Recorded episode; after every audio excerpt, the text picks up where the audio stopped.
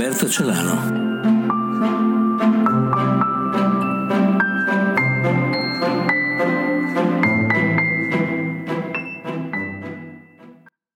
Titolo del racconto Ricorso di un mito.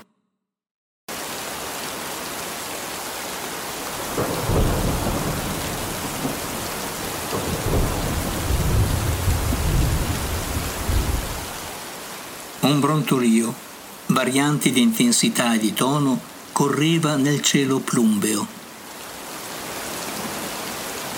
Enea, come un passeggero disattento, era alla guida della sua auto in autostrada. Odiava quelle giornate uggiose che diceva ti trapassano da parte a parte, lasciandoti un'audace malinconia che ti propone eroe di una farsa epica.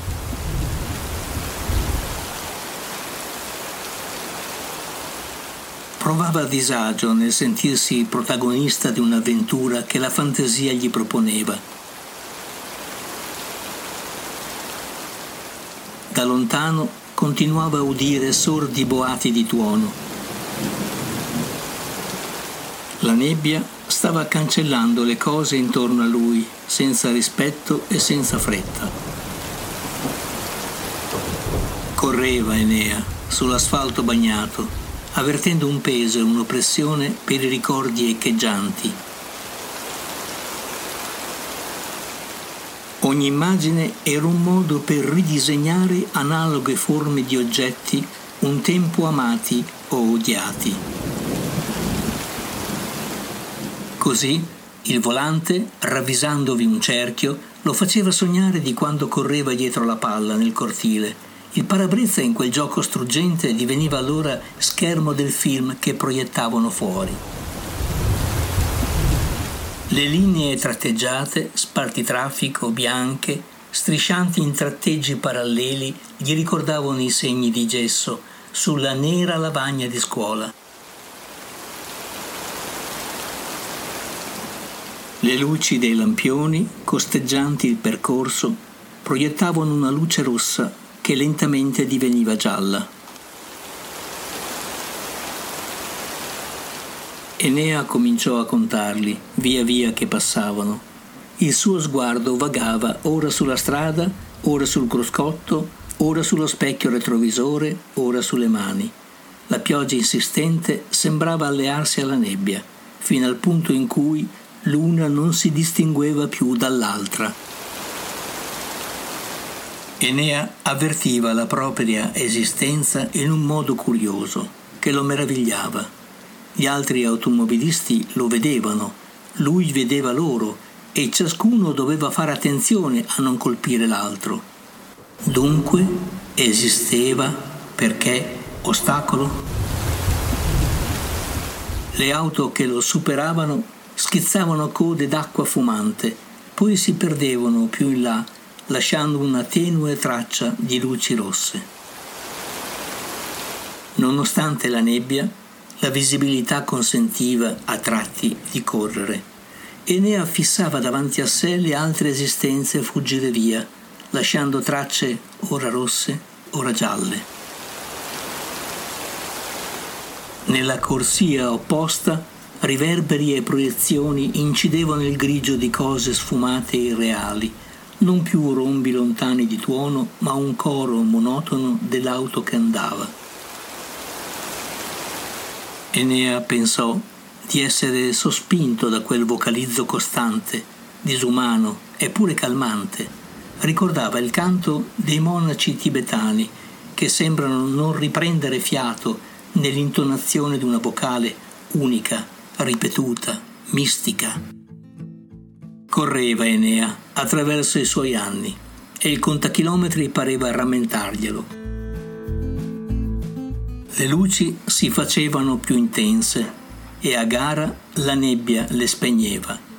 I veicoli apparivano e sparivano come tracce di altre storie. La nebbia metteva in forse l'esistenza di Enea. Ostacolo, non ostacolo, secondo i capricci della visione. Enea provò a fingere di non avere storia. Tentò di inventarsi come uomo nuovo, ma così facendo era inevitabile domandarsi perché fosse lì, in corsa. Così i ricordi, snodati per un momento in qualche chilometro percorso, raggiungendolo, si raggomitolavano su di lui. Sto andando a prendere mio padre. E lo disse a voce alta. Nel dirlo pensava di esistere, in mancanza di visibilità. Intanto udiva il suono della vettura, quel suono sordo che lo accompagnava, non più canto tibetano, bensì mugolio trainante. Lungo la strada gli alberi, come se recitassero preghiere, frenate sul nascere, gli parevano implorare il cielo.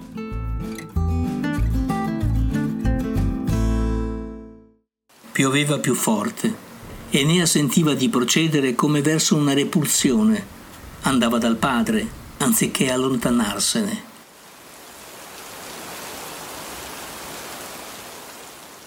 Nere silhouette a bordo di altre sagome filanti denunciavano la presenza di esseri umani negli abitacoli. Enea si sentiva come su un'isola che si spostava. Lungo l'autostrada incontrava in sosta mezzi meccanici di lavori in corso e gli parevano templi in attesa di offerte. Pensò che l'unico mezzo per guardare indietro fosse proprio lo specchietto retrovisore.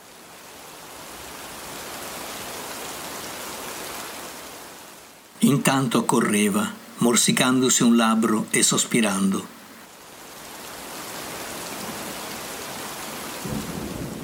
Si accorse di essere in attesa. Pur correndo insieme agli altri, egli aspettava qualcosa.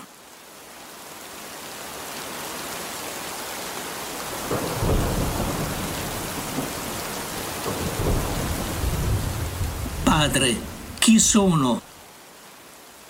E ancora una volta lo disse a voce alta. Poi si accorse che non stava interrogando il genitore.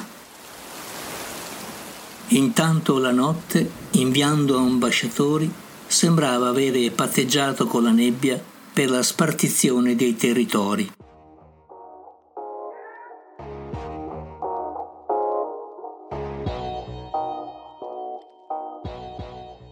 Enea attraversava una zona con visibilità superiore alle precedenti, sicché le luci che venivano incontro erano bianche e quelle che se ne andavano erano scarlatte.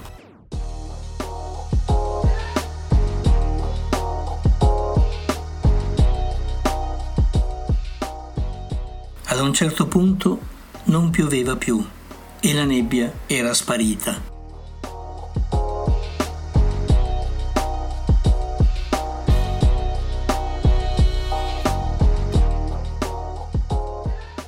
Le luci, in vari colori, sembravano appoggiate ai veicoli, messaggeri di paesaggi più lontani, all'orizzonte, dai quali avevano preso il volo.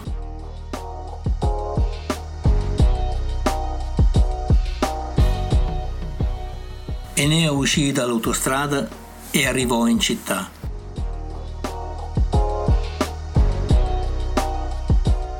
Quando fermò l'auto, in una via senza uscita, laterale di una principale, si sentì raggiunto dagli interrogativi, dai ricordi, dalle paure.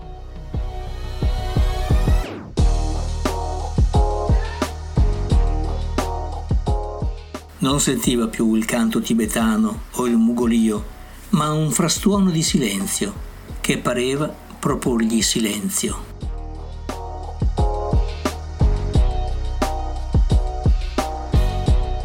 Preso dal panico, cominciò a fare rumore con le chiavi, ad aprire e chiudere lo sportello dell'auto e a cantare senza musica. Ricominciava a piovere. I tuoni l'avevano seguito. Le gocce d'acqua dapprima lo accarezzarono, poi lo pizzicarono, quindi lo frustarono.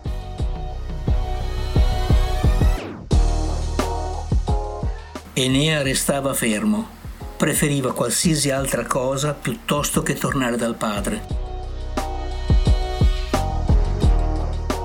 Si aprì una finestra e si sentì una voce. Enea! Enea, sei tu? Enea, fermo sotto la pioggia, a mischiare acqua e lacrime, si sentì circondato dai ricordi, come fossero ratti che annusano, s'arrampicano, cominciano a rosicchiare. Enea, sei tu? ripeteva la voce. Tuo padre ti aspetta.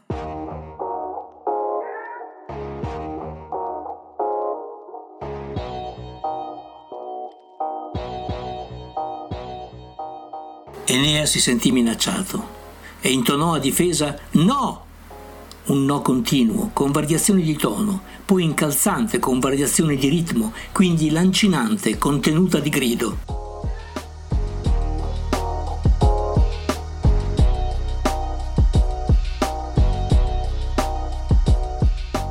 Si mosse intorno alla sua auto, stava spezzando i ricordi e lo avvertiva perché faticava a ricordare i nomi, si domandava quanti anni avesse suo padre, ma in quel momento gli parve che anche saperlo era privo di senso.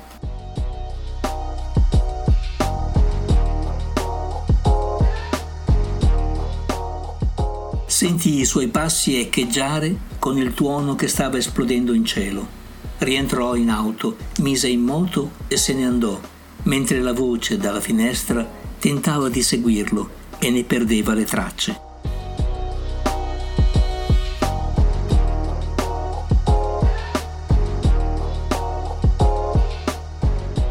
Pochi minuti Enea si ritrovò in autostrada. Nel traffico notturno, dietro a lui, sopraggiungeva un'ambulanza dai giochi di luce bluettanti su neri fondali di cielo.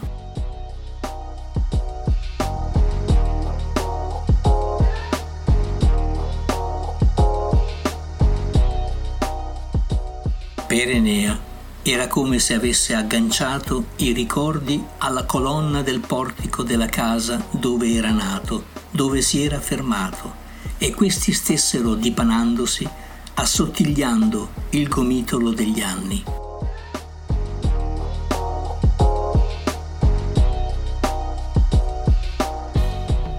Correva Enea. Gli sembrò di non essere più un ostacolo, e per sottolinearlo accese la luce dell'abitacolo per farsi vedere. Non sentiva più pesi o oppressioni.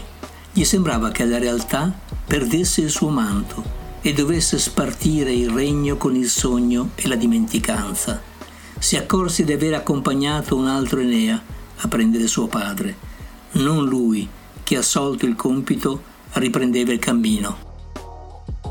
Le sagome scure, brillanti d'acqua, lanciavano riflessi per ogni luce che le colpiva. L'automobilista che precedeva Enea, di nome Ascanio, avvertiva la propria esistenza in un modo curioso che lo meravigliava.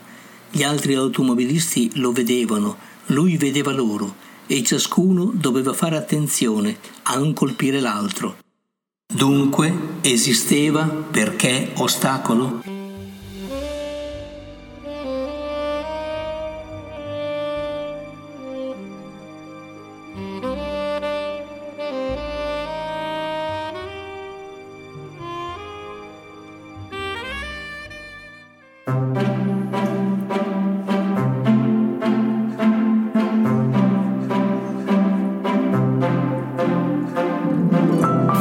Racconti di Roberto Celano.